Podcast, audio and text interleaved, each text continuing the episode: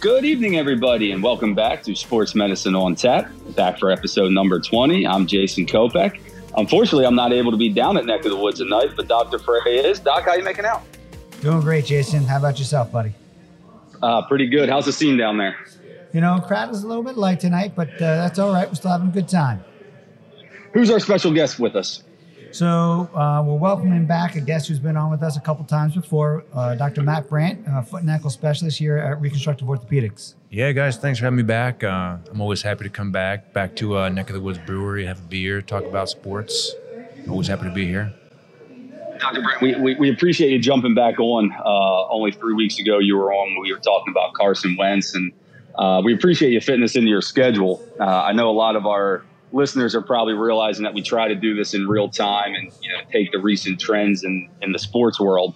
Uh, so you know, unscheduled, but happy to have you back on. Happy to be here. Let's recap that episode with Carson Wentz. I mean, you were spot on when we were given that very vague timeline of him returning in five to twelve weeks. Uh, but you had estimated that we would see him week one, and from an injury standpoint, it looks like you were absolutely correct. Yeah, it looks that way. Um, like we, you know, we discussed. I think that it must have been more of just kind of removing a bony fragment, not really getting into taking out too much tendon or dealing with too much tendons, not really using anchors. So I mean, uh, he's been back at practice. Um, yeah, I don't know how really involved he's been at this point. You know how physical he's being, but I mean, he's out there. He's out on the field now. He is, he was, and then he was recently placed on the COVID nineteen list uh, due to a close contact. Uh, all indications report uh, if he continues to test negative in the next five days, he will be out there week one, uh, which was you know what we put you on the spot for three weeks ago. How about them apples, man? Right? Like guy can't catch a break. You know, he has the surgery, he's got an injury after injury, and then all right, he's going to come back, and all of a sudden, COVID list, and and, and like you said, hopefully, hopefully he's going to be back, but it's incredible. Yeah, for me, it's like um, you know, as a Washington fan, uh, I don't mind him missing some games here and there, taking that draft pick down a couple pegs. You know, yeah. I'm okay with that. Here we go again. The other interesting thing out of that episode, if you recall, we, we really didn't know what the exact injury was. Right. Uh, and Dr. Brandt, you started kind of going through some possibilities. And at that point, you had thrown out the injury of, of the Lisfranc. Um, and I think we smartly kind of stopped that conversation because we knew that would be a podcast episode all in itself. I started heading down that road and you squashed it on me, and that was a good move. Interestingly enough, we um, we had two people reach out to our sports med on tap at gmail.com. One being a healthcare professional here in South Jersey, where he said, I can't wait for that episode on Lisfranc. It's such an interesting conversation and uh, another person had reached out saying the same things, questioning about the Lisfranc. But you know, sure enough, uh, last week uh, Travis Etienne of the Jacksonville Jaguars suffers a season-ending Lisfranc episode. So here we are.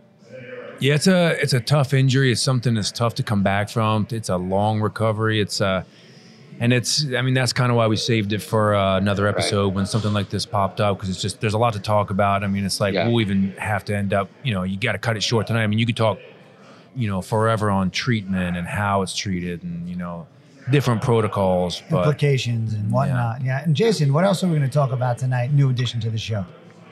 New addition to the show we're also going to just do a quick rapid fire fantasy football. Uh, you know the three of us have our draft coming up. We've been talking a lot about it uh, so we're going to kind of recap some of the bigger injuries that are out there, some of the ones lingering over from last year, and and get both the good doctor's opinion on you know the the status of these players for the 2021 season. And that's a difficult topic because draft is tomorrow. but, yeah. let, but let's start it off with the you know the, the topic for tonight: Travis Etienne, right. uh, decorated career at Clemson University. Uh, leaves after four years as the ACC all-time leading rusher. I mean, compiled over 4,700 career rushing yards, taken 25th overall by the Jaguars. Uh, paired him back up with Trevor Lawrence. You know, he uh, Coach Urban Meyer had you know kind of stated they envisioned him using in both the running back, wide receiver role, a la Percy Harvin from the from the University of Florida days. Uh, so we don't really know what impact Travis was going to have on the Jaguars and on the NFL this season. Uh, but unfortunately for him, he suffers this injury in the preseason against the New Orleans Saints. Uh, initial reports was he was out indefinitely with a midfoot sprain. Uh, less than 36 hours later, he's listed on the season-ending IR with the Lisfranc. So let's kick this off, Dr. Brandt. Let's start with are we surprised that it could be kind of diagnosed in the early stages there as a midfoot sprain? Was, was that a surprising report to you? No, uh, this is one of the most common missed injuries in the emergency room, or you know, just just initial injuries. So the issue is, you know, the the Lisfranc and a Lisfranc injury can be a, a, rupture of the Liz Lisfranc ligament and can be non-osseous, and there can be a fracture, or there can not, you know, there, it can be, you know, there can't, there doesn't have to be a fracture, and you know, it's unless you recognize a small space between a couple of those bones, and you you know you can, uh, or you you make a clinical diagnosis. You know, there's there's some you know pertinent things yeah. that you know it's like you look and you see bruising in a certain area right in the ball or right in the arch of the foot. Uh, you know, golf ball swelling on top of it. I mean, it's it's commonly missed, and yeah, uh, we get a, you know we end up seeing a lot of like late stage you know missed injuries or treated non-operatively that maybe should have been treated operatively. It's it's I actually lecture to the ER here and there sometimes, and it's like that's one of the things I you know talk about is frequently missed things, and it's always about Liz Lisfranc. Right.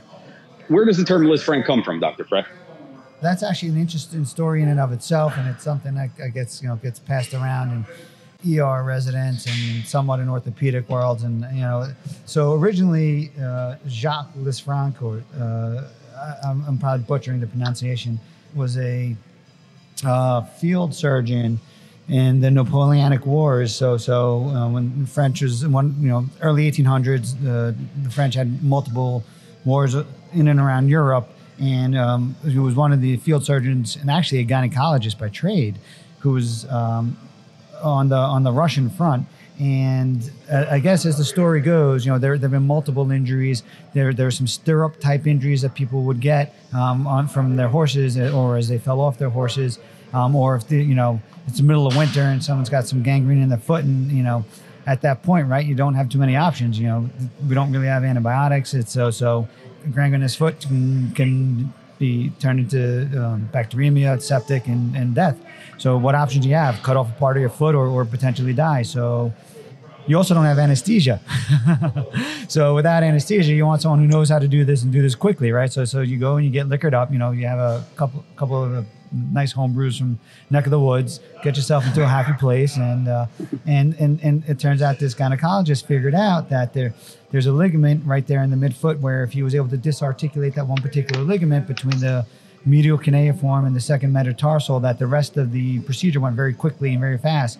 So if you know if you're faced with this, you want the guy who's going to get it done in under a minute and you know make make make it quick. So you you're calling out for Lisfranc for for because you got that Lisfranc injury. And apparently, you know, it's, it's, some version of that, but that's the general derivation of it, and it, it, it stuck. Yeah, it's, it's yeah. that tars- that whole tarsal metatarsal joint. So it's like that ligament goes between the tarsal bones and the metatarsal bones, and if you can just disarticulate through that joint, it's one clean cut, you know, the across there, rather than sawing through bones. Right. You just cut through a couple ligaments, and front of the foot can go. And functionally, they do pretty well after that, you know, compared to some of the other amputations. Right. Yeah. Dr. Brandt, how, how do these injuries typically occur in today's world?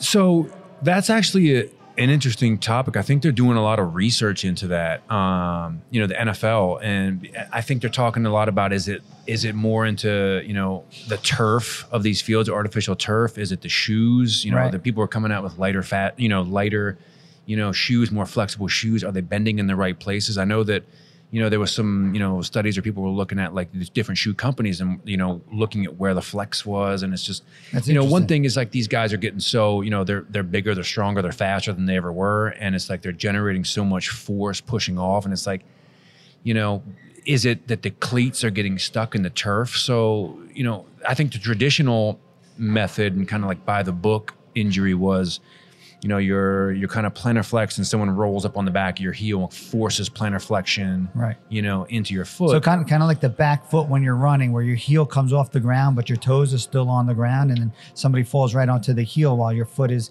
again while, while your heel is up and your toes just haven't left the ground Yeah. just yet. Yeah. forces it into the turf Right. and can pop that ligament, you know, fracture some of those metatarsal bases. Um, but now they're looking at more of like a lot, a lot of it's becoming, I mean, even more like non-contact injury. You plant, you know, you twist, you push off, and like some of these guys, it's just, you know, you you put enough force through the midfoot, and the and the Lisfranc ligament is what kind of translate that force from the you know the Achilles, the gastroc through the you know through the leg, through the ankle, and into the foot and toes. So it's like too much force. Sometimes that ligament can't hold up to it. Dr. Brandt, I had always kind of heard it described as, you know, imagine you're trying to stick your shoelaces to the ground and then force comes behind that and really drives it in. Is that an accurate es- estimate? Yeah, I mean that's what I mean was like when someone rolls up Yeah. on the back of your leg. That's I think that's Yeah. kind of what it, it you know was traditionally described as, and that's where we you know it was seen the most. But I think you know I think as time goes on, it's it's it's been happening more and more. You know, there's a lot of high profile guys that have had it, and some of them aren't. You know, it's it's it's with it's been with non contact. So I think a lot of it's just Mhm. the way you twist. You know, if you Right. you know these guys are you know they're big and they're you know putting a lot of force to that and it's like if you get one wrong little twist and you can be surprised it's like you know we see all day you know in the office it doesn't take much sometimes you know a weird little twist you know nothing you know super traumatic but it can just tear that little ligament and Right. that ligament is you know which is otherwise typically pretty stout and pretty strong, but but these guys are powerful, and it's just you know the right or the wrong way, and I guess it can pop. Yeah. And there, there are different levels of this particular injury, right? There's there's a you know kind of your Lisfranc sprain, um, where where maybe it hasn't completely torn, but it's a little bit stretched, and then you got you have uh, fractures where a piece of bone gives way. Um, there's something on X-ray. Sometimes we'll see a fleck sign or it pulls off a piece of bone. Then then you have your frank dislocations associated with this. So you can have actually kind of loss of continuity almost across that midfoot joint, that Lis, that joint. And those are two different things. The, the Lisfranc ligament is a ligament that goes between two particular bones. Like I said, the medial cuneiform, which is one of the bones kind of in your middle, the middle of your foot. And it's a lot easier to understand if you're actually looking at a picture. Maybe we can get a picture up on our uh, Instagram or uh, Facebook page there. But um, the ligament goes from the medial cuneiform, which is one of the bones kind of on the inside of the foot at the midfoot, and the second metatarsal, which is like kind of you know, if we think of if you think of your foot, sorry, sorry, Matt, but you think of your foot as kind of a dumb, smelly hand that you stick inside your shoe. If you're looking at your hand, and you have these these long rays, kind of kind of right below where your fingers attached to your hand, you have the long, thin bones. Your foot has those too. In your hand, they're they're metacarpals, and in your foot, they're metatarsals. So the one that's would be closest to you know the the second one in, not not not your great toe, but right next to it, um, not your big toe, but the one right next to it. The second the second metatarsal ligament goes from that medial cuneiform to that second metatarsal. That's the Lisfranc ligament. The joint, however, is basically the whole line, all of those metatarsal joints. Um, so, so first, second, third, fourth, and fifth, all of those long, long, thin bones that connect to more that midfoot, which are a bunch of bones, which in your hand would actually make up more of your wrist. Yeah, so you you know we talk about a lot about the Liz Lisfranc ligament, but it's like the Liz Lisfranc ligament complex Right. is the articulation of the metatarsals and the tarsal bones, and it's like the second metatarsal sits back like a little, you know, it fits perfectly in between Right. the first metatarsal and the base of the third metatarsal, so it sits in there kind of perfectly. And you disrupt that, and it makes it unstable, and that it can it can destabilize that whole complex. So it's, you know, it's like we talk a lot about the Liz Lisfranc ligament, but it's really about the whole complex. Right. You know, And- the joints.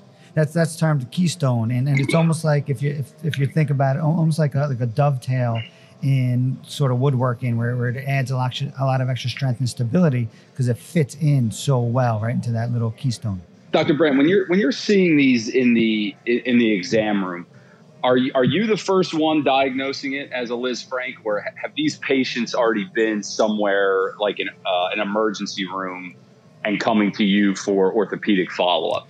Yeah, it's a good question. Um, a lot, you know, kind of 50 50 on that. So sometimes people will come in and say they, you know, they rolled their ankle, they felt a pop, whatever. They, you know, they had an injury. It's, it's, it's painful, it's swollen, it's bruised. They can't really Mhm. like stand on it comfortably. But most, I think, are coming from the ER. And a lot of times it's Mhm. coming from the ER and it's diagnosed as, you know, foot sprain, ankle sprain. You know, it's just Yeah. like there's, there's nothing on x ray Sure. Sometimes it's obvious. Sometimes there's fracture fragments and you know like you said there's like a fleck sign where you can see a little piece of that second metatarsal it's you know avulsed off of there. Uh, so sometimes it's obvious and we know, and they come in in a splint and crutches, and sometimes it's you know you kind of have to look at it and say, you know, it's it's very tender on the top of the foot, golf balls swollen on the dorsum of the foot, you know, and, and it's point tenderness between the first and second metatarsal, right in the top arch of the foot.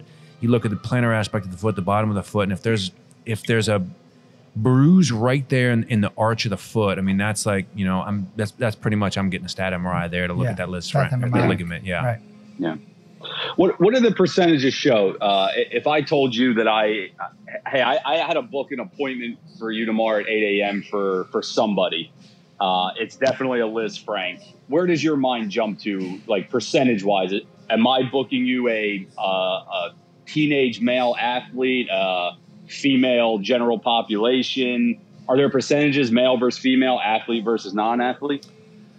Uh, I mean, I guess if it's you telling me, it's definitely a Liz Frank. you know, it's different. Uh, Yeah. You know, but um, you know, I, I think that you know it's somebody in. You know, it could be from.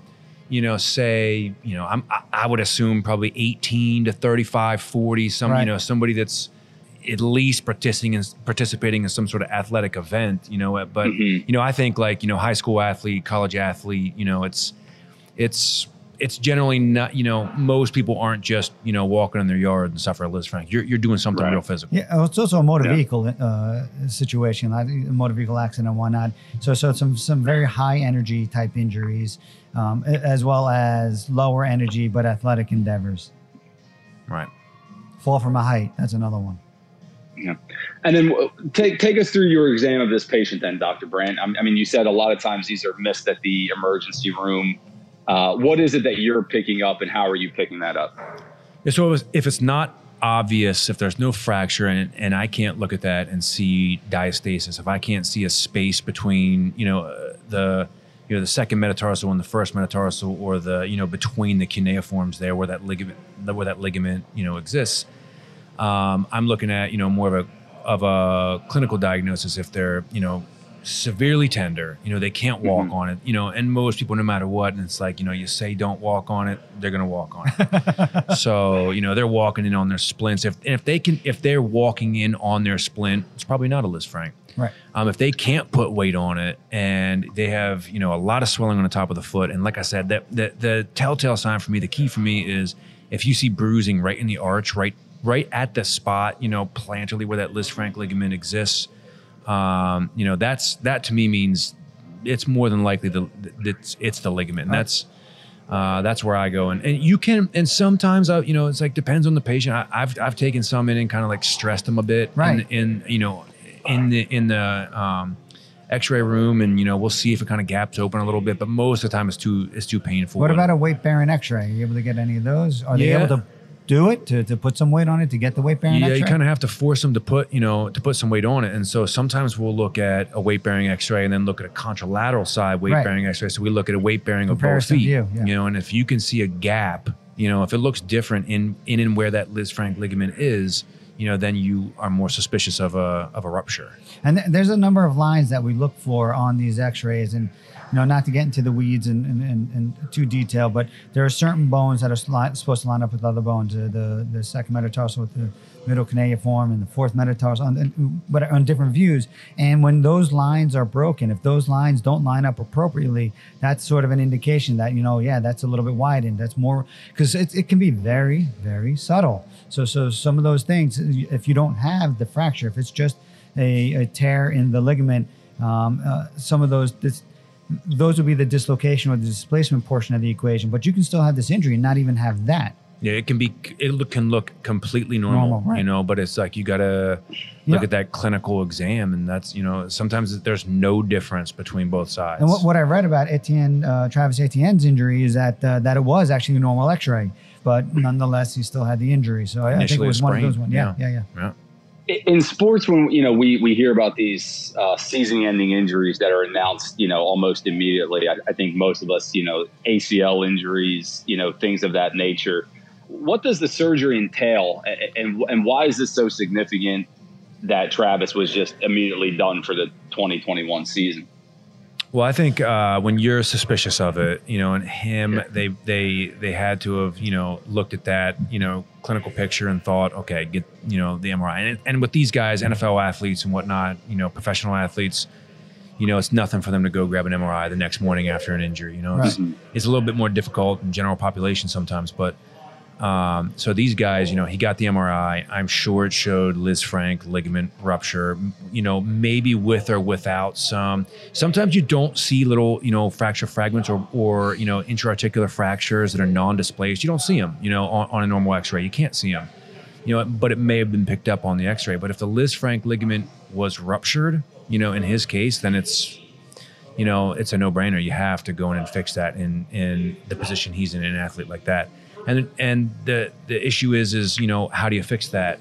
Do you Enter know, the controversy. yeah that so this is where this is you know this is where it could go in, in several different directions um you know you can primarily repair just the ligament itself you can use hardware you can use basically like uh, soft tissue anchors type of you know a company out there this company arthrex has like an internal brace system where you know it's basically taking endo buttons and putting things back into you know specific position anatomically reconstructing it there's another way where you can put a screw across it, you know, uh, but essentially then you're putting a screw across two bones that are moving and shifting. It's putting two bones across a joint, you know, and it's like, and if you imagine taking, you know, say a deck screw between two, you know, two by fours and then constantly having pressure through there, it's like that screw is going to break that screw is going to move, you know, but that's that, but I mean, in the end, that, that if you get that joint into a proper position and allow that ligament to heal and scar in, then you can remove that hardware Later if on. need be, Right.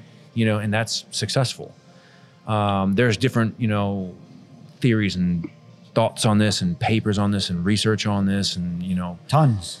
do you put uh, you know the uh, plates and screws do you do you primarily fuse do you just fix the ligament and there's articles out there kind of with guidelines of which uh, uh, of whichever way you do it. And it's like these these are it's very very patient specific you know? And like i think everybody has their own kind of you know methodology and you know their own protocols for this But there's a lot of variability in, in, in each in, in and of itself in each injury, right? Like the, some some are divergent, some can go and all in the same direction, some have displacement, some have fractures, don't some don't. Like there, there's a lot of variability in how this, these, injuries could, pre- could present, and I think.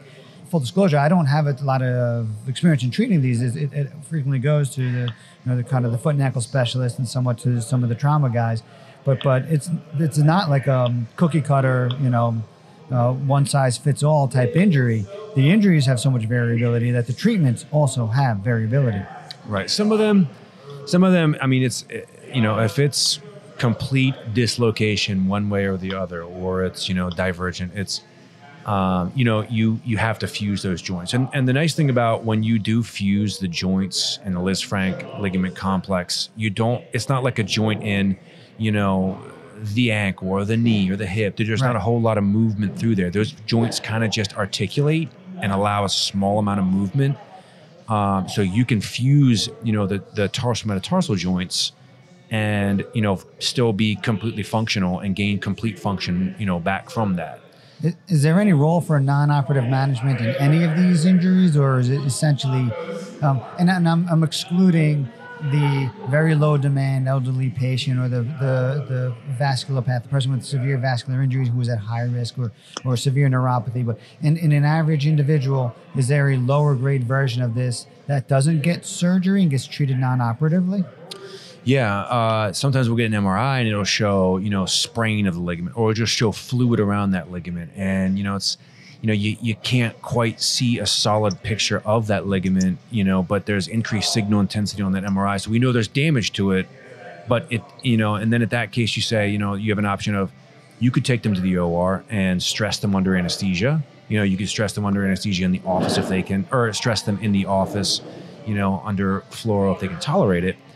But if that ligament is intact, but there's a sprain there and, and there's damage, there's pathology to it. I mean, technically, you can, you know, there are guys that get treated non-operatively to it, and it's and but it's still, I mean, it's still a, that, you know, you almost have to treat that as a fracture. I mean, it's still a six to eight week recovery, Right. you know, for that because that ligament cast. is so, you know, so structurally essential to the midfoot that you have to you have to protect it and you have to let that heal completely before you rehab it. What, what can happen if this is missed or if, if it go non-op and it doesn't actually heal the way that it's supposed to? What, what winds up happening to the foot over time? Yeah, if you miss it, um, you know you know when you get one, you know, late stage chronic down the road that was missed or treated non-operatively, um, you get some diastasis, so so widening of that where that Lisfranc ligament is. Um, the issue is that ligament allows the second metatarsal to translate. You know, if that ligament is ruptured, it allows the second metatarsal to translate laterally, so towards the outside of the foot, or you know, dorsally towards the top of the foot, Yeah. and and it allows uh, you know basically instability. So that instability causes an increase in motion, abnormal motion. You know, if you have any any joint in the body that has abnormal motion in that joint, you know, is going to cause abnormal wear and tear of the cartilage. So you end up with arthritis. Right. So some people will come in and say, "Yeah, you know, I don't know, I had, an injury, you know, years ago, and this and that," and they're just bone on bone arthritis of you know their tarsal metatarsal joints, Right. You know, and you have to suspect that that person had a Lisfranc injury at some point that was not treated or missed or treated non-operatively that kind of broke down down the road. Right. So it's and it's late stage arthritis. It's chronic arthritis down the road. The plantar valgus and Yeah, and the, and the arch foot, flat, yeah, you lose you lose your arch. The arch height decreases, um, and then it's just like a chain reaction from there. And is that a tougher problem to fix if you're going to try to fuse it at that point? Oh yeah, um, I much much would rather deal with uh, well an arthritic you know joint earlier or an acute Liz Lisfranc injury where it's you can you can you can repair the ligament, the ligament complex. Maybe it's you know typically if we're you know the most you're going to do for a typically for a Lisfranc you know a, a, a bad Lisfranc injury is we're going to fuse metatarsals uh, metatarsal tarsal joints one, two, and three. So we're going Right. to fuse the first, second, third ray, and sometimes we'll pin the pin the fourth and fifth. Right. But you don't want to really, you know, fuse the fourth and fifth because it's kind of a different. That the fourth and fifth ray of kind of the lateral column has a has a kind of a different function, and it doesn't do Little well with surgery. Yeah, it's just it's different than the first, second, and third. So if you can catch this early enough and just deal with the, the first three rays, and if you have to fuse those, you can be completely functional, completely Right. you know you can gain complete function back but if you're you know once you once that arthritis starts to progress and progress and those tr- those metatarsals translate laterally you start to get more arthritis in the in the fourth and fifth you know tarsal metatarsal joints then it's it's a lot more unpredictable procedures to try to treat that So, so that you know, the stuff, everything you were just saying, sort of points us right back into the right direction, right? Well, we're we're talking about this injury in a professional athlete, who where they caught it acutely, right? And and so he, he did undergo surgical uh, uh, surgical fixation for this, and it uh, it can go either way. You can go with open reduction internal fixation, trying to get it back together and getting the the the um, getting the you know hold it together if there's a bony fragment, trying to get the bone to heal or holding the joint together long enough for the for the ligament to heal. Um, or you can go with uh, primary arthrodesis, and I think there's just a ton of controversy there. Um, so, well, maybe we'll stay away from that. But let's just say um, Eti- Travis Etienne undergoes surgery, um, caught acutely, done early, presuming it wasn't super displaced because on the X-rays they said you know it didn't show anything on the X-rays. What does this mean for this guy's future? What are, what, what are we thinking timing wise and, and, and with things going forward? Yeah, so it's it's a little complicated with him too because he was injured before he technically made that 53 man roster. So he is he has to miss the season. Right. So he Oh, can't come back. Yeah, he Yeah. can't come back this season. So I mean, really, it's like, you know, does he? You know, I don't even know what his contract is with the Jaguars, and if he's he could potentially end up leaving the team because he's really technically, you know, he he can't play this year. Right. You know, well, he's I- on the IR, right? So, so Right. I don't know. I actually don't know how that impacts. Jason, you have any insight into, into that? How does that impact the? You know, is you know he's not on the 53 man roster, but he's on the IR, so he's still on the team's roster. Uh, d- does that does, does that impact anything in any way in terms of you know outlook for him uh, next year?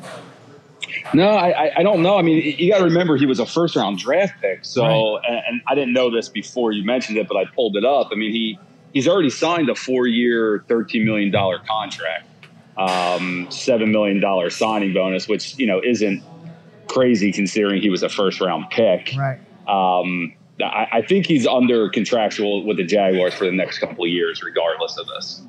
Okay, maybe maybe I'm wrong on that. I I, I I thought I saw something. Maybe he could potentially hold out on this or something, but you know because he, Uh, yeah, you he know, was because I, know that they Yeah. like he can't come back, you know, this year even if he did successfully rehab. it, Yeah, he's but, out definitely for the year. You know, um, but that that's not even you know that's because of the before the you know before the ma- 53 man roster was named, even though he is contractually obligated, but. Right.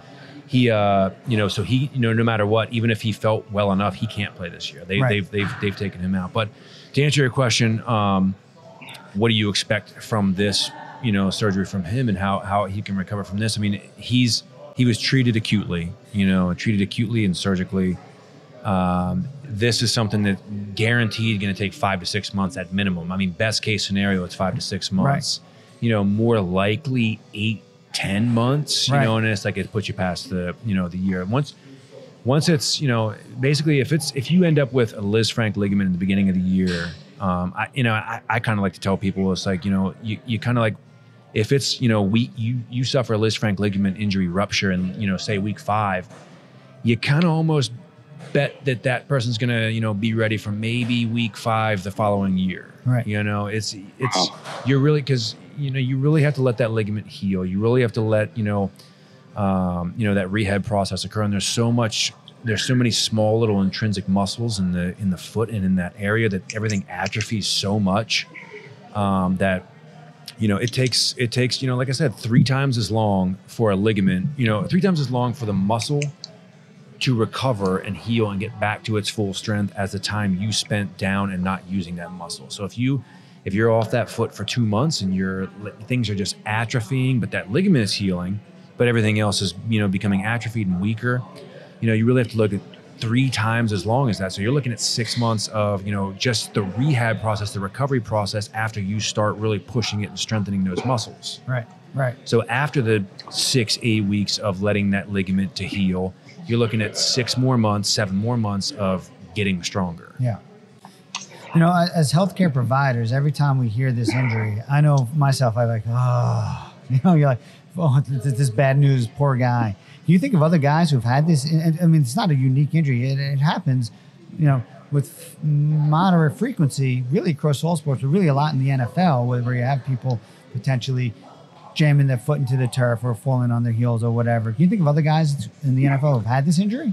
yeah a lot of big big name guys um, you know like uh, cam newton Right. And uh, you know, like I said, Cam Newton, um, I think he suffered his Lisfranc ligament kind of towards when he was really peaking and he was Superman and he was flexing in the end zone. And it's just like, and now, He as of today, he's Oh. jobless. Oh man, yeah. You know, so, I, I don't know, and, and I can't I can't go and say that that really was the turning point. Sure. But I mean, you know, This is a think guy it who depended a lot I mean, on his running game. He He was a powerful yeah, guy, yeah. He was he was a runner, you know, and he's he's huge. Yeah. you know, he's put a lot of force through that, and it's, you know, I think that you know his his, his peak days were there in Carolina, Right. You know, and since then it's kind of been, you know, a little iffy, and it might, that might have contributed. Right. You know, um, Le'Veon Bell, you're a Steelers fan. I am. Um, and interestingly, he, you know, I believe he was treated non-operatively, and that was when he was with the Steelers. Right.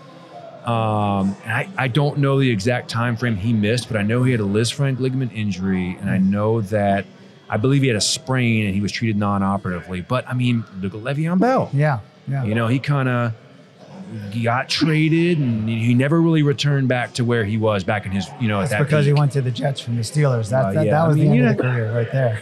And that could be, that could be. You know, I don't know if that was the best decision. may have contributed to that trade process. Who knows? Who knows? Yeah, it's a good point. I know. I know. Uh, Chris Carson in the NFL also had this, and um, it took him a while to get back. Uh, Joe Mixon, uh, Hollywood Brown had had this injury, but but he's actually you know a fast guy and has, has done you know, reasonably well. Well, and it's different too. So you say that, so like a fast guy. So it's Right. different in a guy who is more like, you know, you're like a receiver, like a defensive back. Your job Right. is more to sprint and your job is speed. So it's different. So the, the ones that these things are happening to are guys like running backs, Right. where you're really putting your head down, putting your shoulders down and trying to bulldoze through and like you're really putting, you know, plantar flexory force. Right. You know, a lot of guys too is like defensive line. Right. You know, I know on uh, my Washington football team. uh, Jonathan Allen, he had a Lisfranc sprain last year. Uh, he's back this year, and you know he I, I, don't believe he was operated on, but you know it's like deep like defensive ends, yeah. you know linemen they can, they can get it, but uh, it's the guys that are really like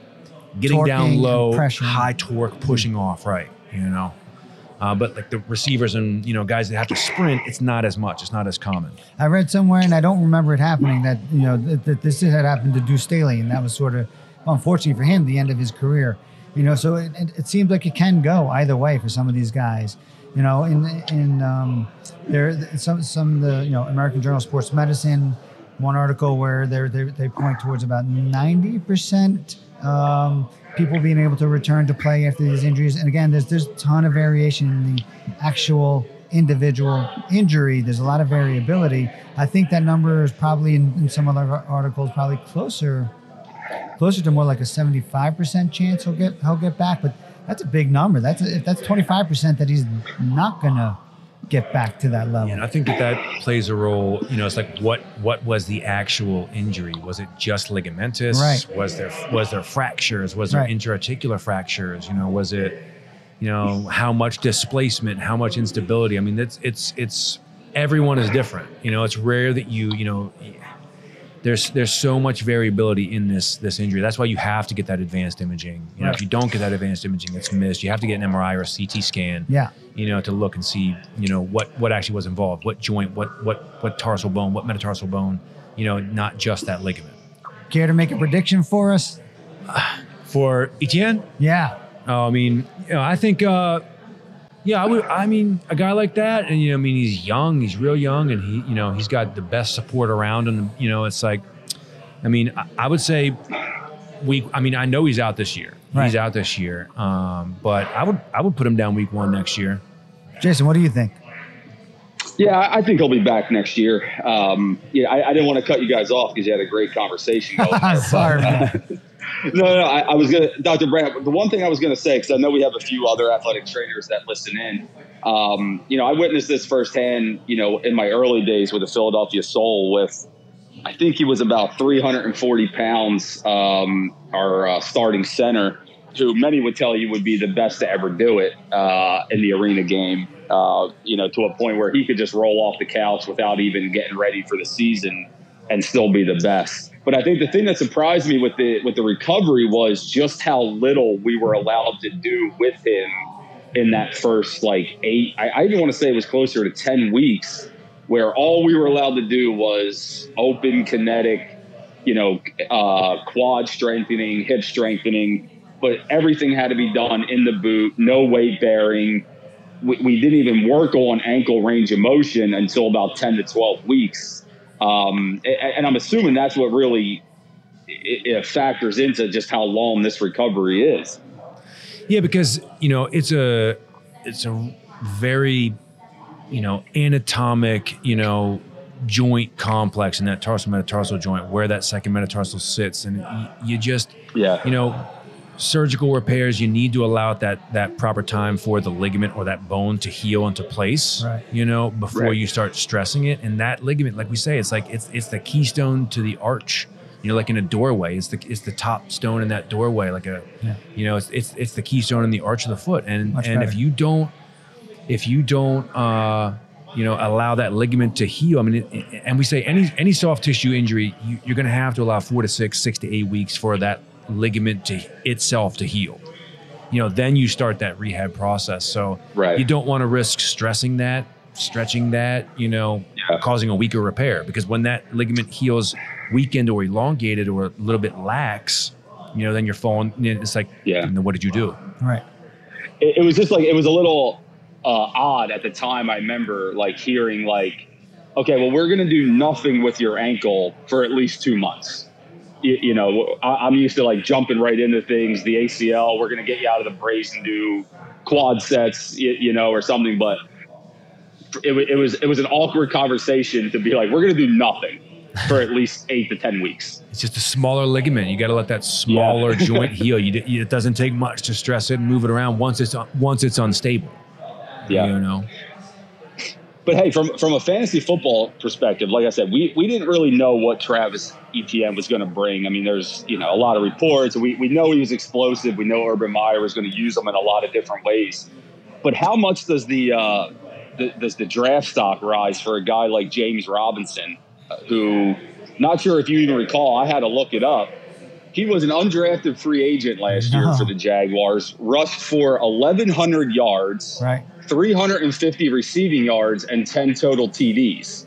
Yeah, they So he was him a to guy- pick it up. Yeah, I mean, you would think, you know, his, his stock probably fell a little bit with the draft of Etienne, but course. I mean, now this guy's thrusted back into the number one role, and I'm looking at these stats like, oh man, like th- this is a guy probably keeping an eye on in like the fourth, fifth round, something like that. Yeah, I was hoping you guys didn't know that. um, but uh, yeah, I think that you know he's he's definitely. I mean, and and a lot of it's going to come down to you know the quarterback play too. You Sure. know, it's like if Sure. you know uh, Lawrence is what do you what you think he's going to be, and um, I think that he's he's he's definitely bumped up a couple notches in the draft, and I think that you know. Uh, interestingly, I had one fantasy draft where a guy got kicked out of his, uh, you know, out of the lobby and accidentally got drafted Etienne, and it was on the IR. So be careful of that.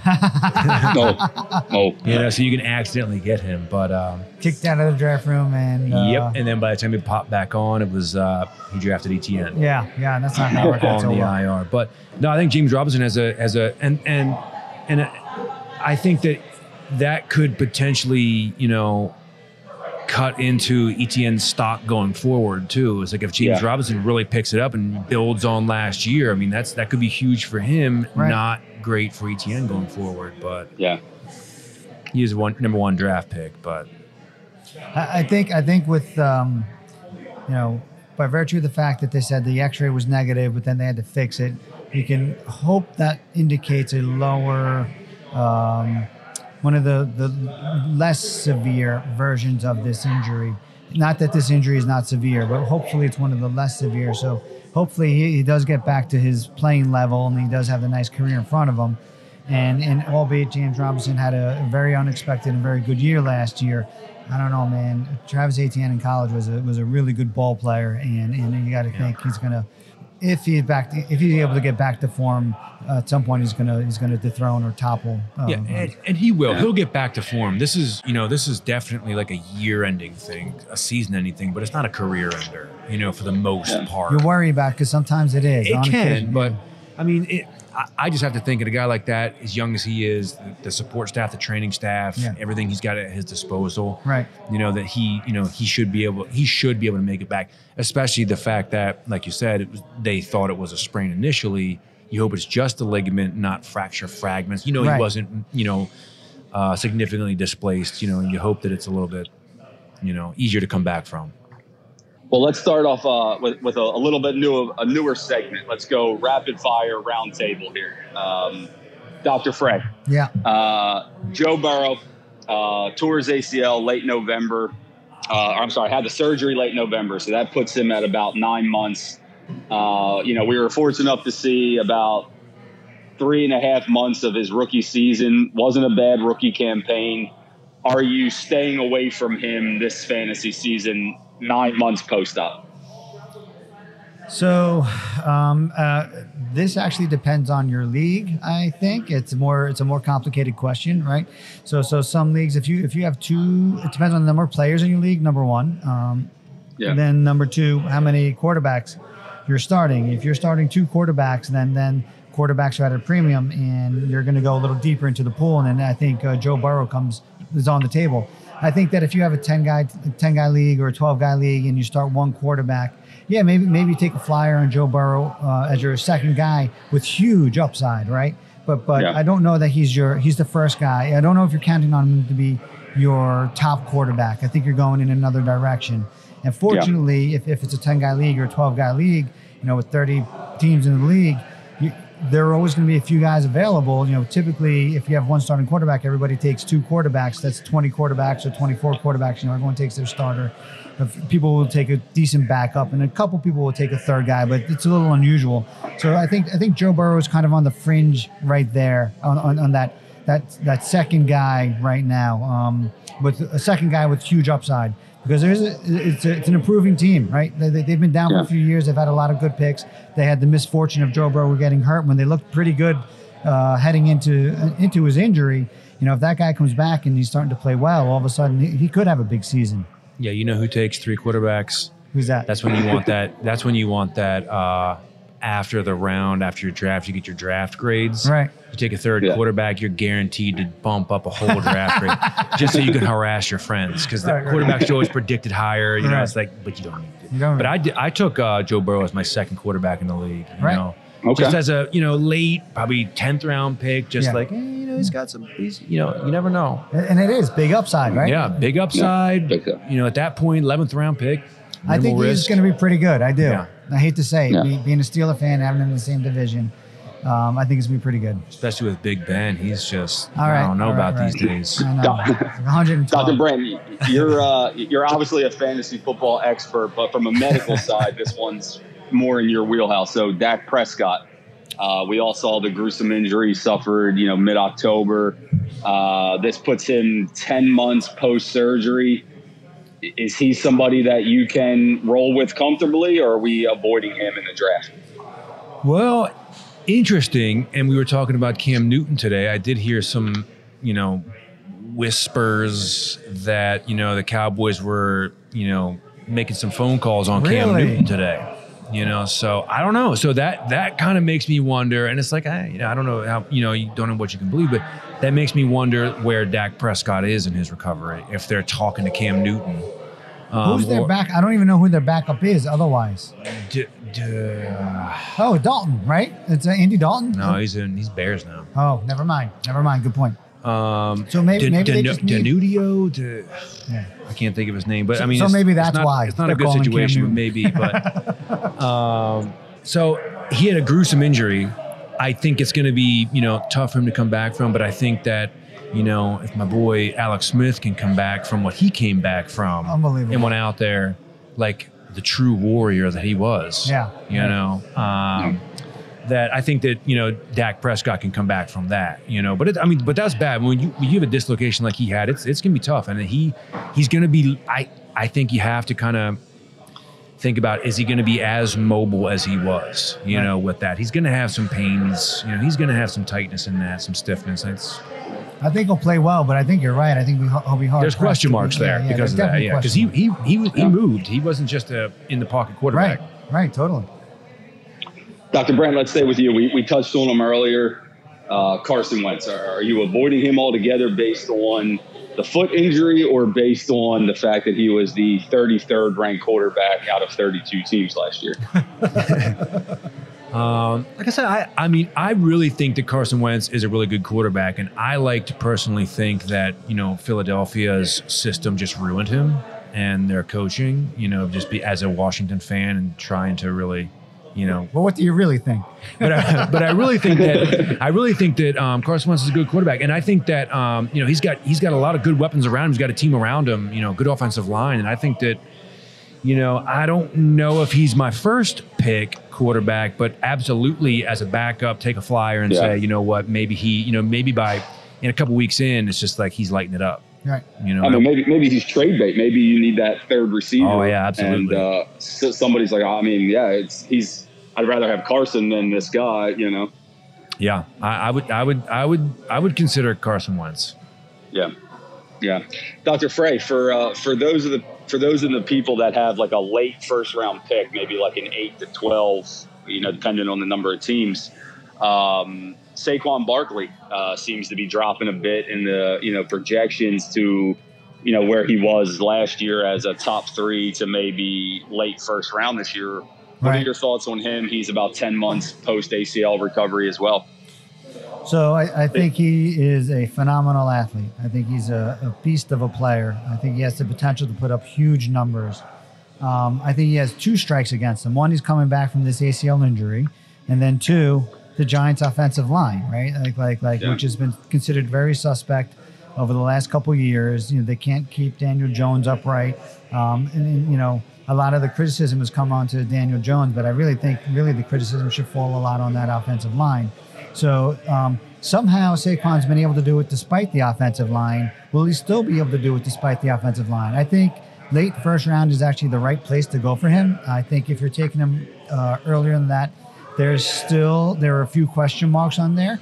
Um, so so it's a little bit of a reach, but if you can get him late first round, he certainly has the potential to put up that first you know top three type numbers.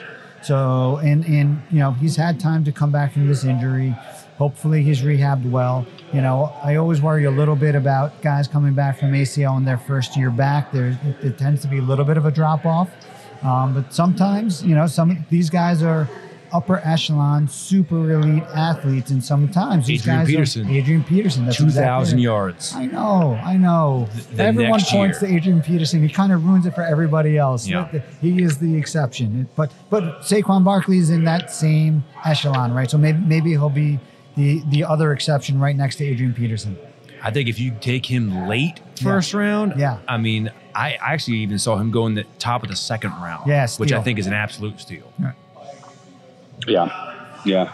Last one, I'll throw it out to the both of you. Uh, wide receiver Odell Beckham, uh, also coming off ACL, uh, puts him about the same timeline. He's about nine, ten months out of his surgery. Uh, do we see the the superstar Odell of before?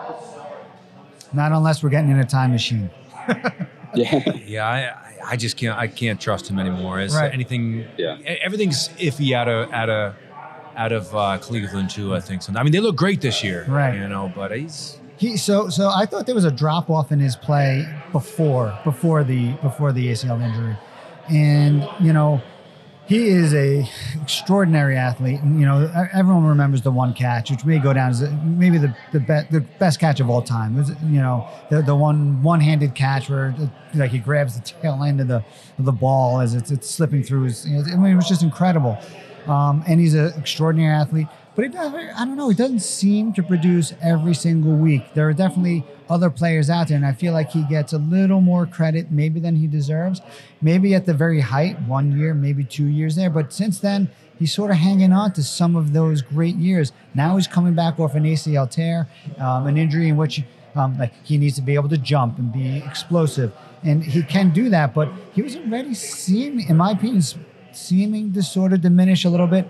You know, maybe he can do it, and he's an extraordinary athlete, and he proved me wrong. But my God, is that he's not going to be the same athlete that he was previously. and he's just a volatile guy too. You know, it's like yeah. if he's not the center of it, Yeah. You know, it's like is he putting everything into it? Right, right. You right. know, it's like you look at Chubb, and you know he's got he's got. You know, there's a lot of good players on that team, good and team. if he's not if he's not getting that ball thrown to him, Right. you know, fifty percent of the time, Right. You know, it's like Hunt. is, is he putting everything into it or not? I don't know. Mayfield looks good in the preseason and a little Yeah. bit that, that we've seen him. Um, but yeah, no, that, I mean that's it's a, it's, it's a good team. So he's not going to be the absolute focus. And if he's not the focus, you're right. You know, is he going to unravel? It's a little bit of a head case. Yeah, for me, I I think I'd avoid him just because of At all least that. get him a little bit later. Yeah, later. Yeah, And- yeah, He's, he'll be drafted Yeah. in every draft, but right, yeah, later. Yeah. Dr. Frey, I don't know about you, but I'm interested to see how much uh, Dr. Brandt withheld from us tonight come 8:30 tomorrow. Oh, I got a lot of tricks up my sleeve. I'm ready. I, I lied about all this. Right, right, right. Leading us, leading us astray. I get it. Send us down the wrong path. Well, I think that's going to go ahead and wrap things up for episode number 20 here of Sports Medicine on Tap. Before we close out our tab, we want to thank our sponsors, Reconstructive Orthopedics, with our eight locations and our focused on you approach, covering all of your orthopedic needs. The Energy Lab, the region's premier sports performance destination. Neck of the Woods Brewing Company for hosting us each and every week, and our good friends at Timber Reel Productions, Joe Warner, our on site producer, Kyle Welcome back. Miller, editor. Dr. Frey, Dr. Brandt, this was great. Thanks a lot, and we'll catch you guys next time. Thanks, Jason. Thank you.